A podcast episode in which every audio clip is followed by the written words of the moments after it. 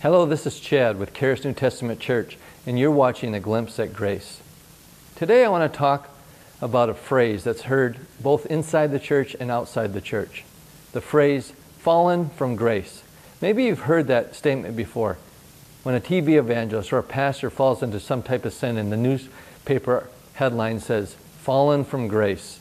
Or maybe it's used as a warning you better do this, you better not do that, you better keep this law. You don't want to fall from God's grace. So the question is is this phrase even found in the Bible, or is it just another Christian saying that we've made up? Well, the truth is that this statement is found in the Bible. But the surprising thing about this statement is the context in which it's found. So let's look at it. Let's look at the statement, fallen from grace. It's found in Galatians chapter 5, verse 4. It says, You have become estranged from Christ, you who attempt to be justified by the law.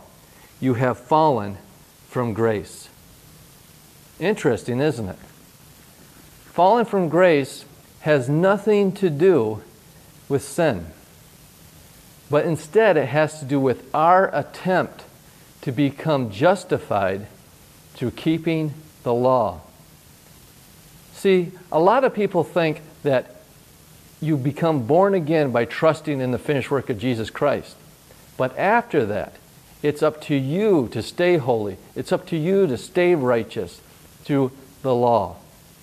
But Paul plainly says that anyone who tries to be righteous, who tries to be holy, who tries to earn brownie points with God, to, who tries to be justified by keeping the law, actually falls from grace and estranges themselves from Christ.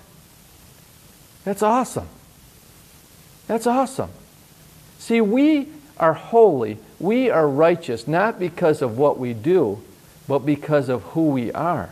When you, by faith, embrace the grace of Jesus Christ and His finished work, you become a new creation in Him. Your spirit is transformed into His very likeness.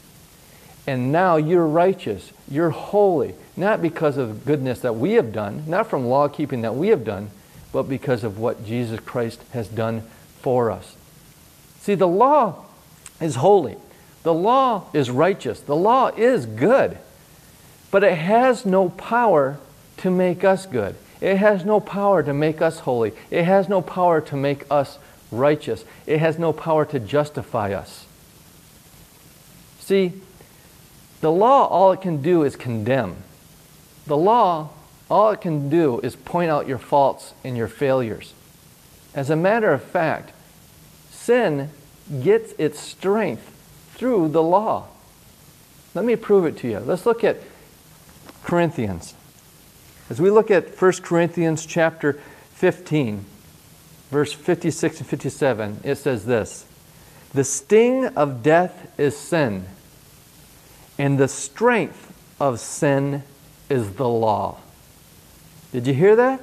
The strength of sin is the law. And it goes on to say in verse 57 But thanks be to God who gives us the victory through our Lord Jesus Christ. See, sin got its strength through the law. Why? Because no one could keep the law. All the law did was point out our failures and it emboldened and strengthen sin in us we became sin conscious, completely aware of our sin and of the nature that was in us to be sinful. But thanks be to God that through Jesus Christ, He has given us the victory. He has made us a new creation. We no longer have to sin. We're no longer in the bondage of sin. We're no longer under the law, but we're free in the liberty of the Spirit. So today, you can be of good cheer. Because if you're trusting in Jesus Christ and His grace and in His finished work for your holiness, for your righteousness, for your justification, you have not fallen from grace and you never will be.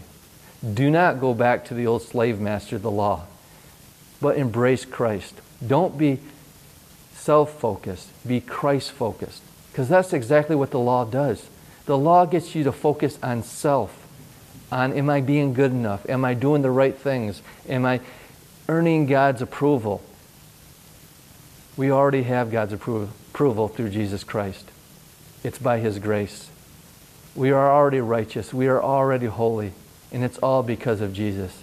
Today, will you embrace His grace? Today, will you embrace the finished work of Christ? Today, will you be made righteous, holy, and justified? Not by works that we have done, by His abundant grace.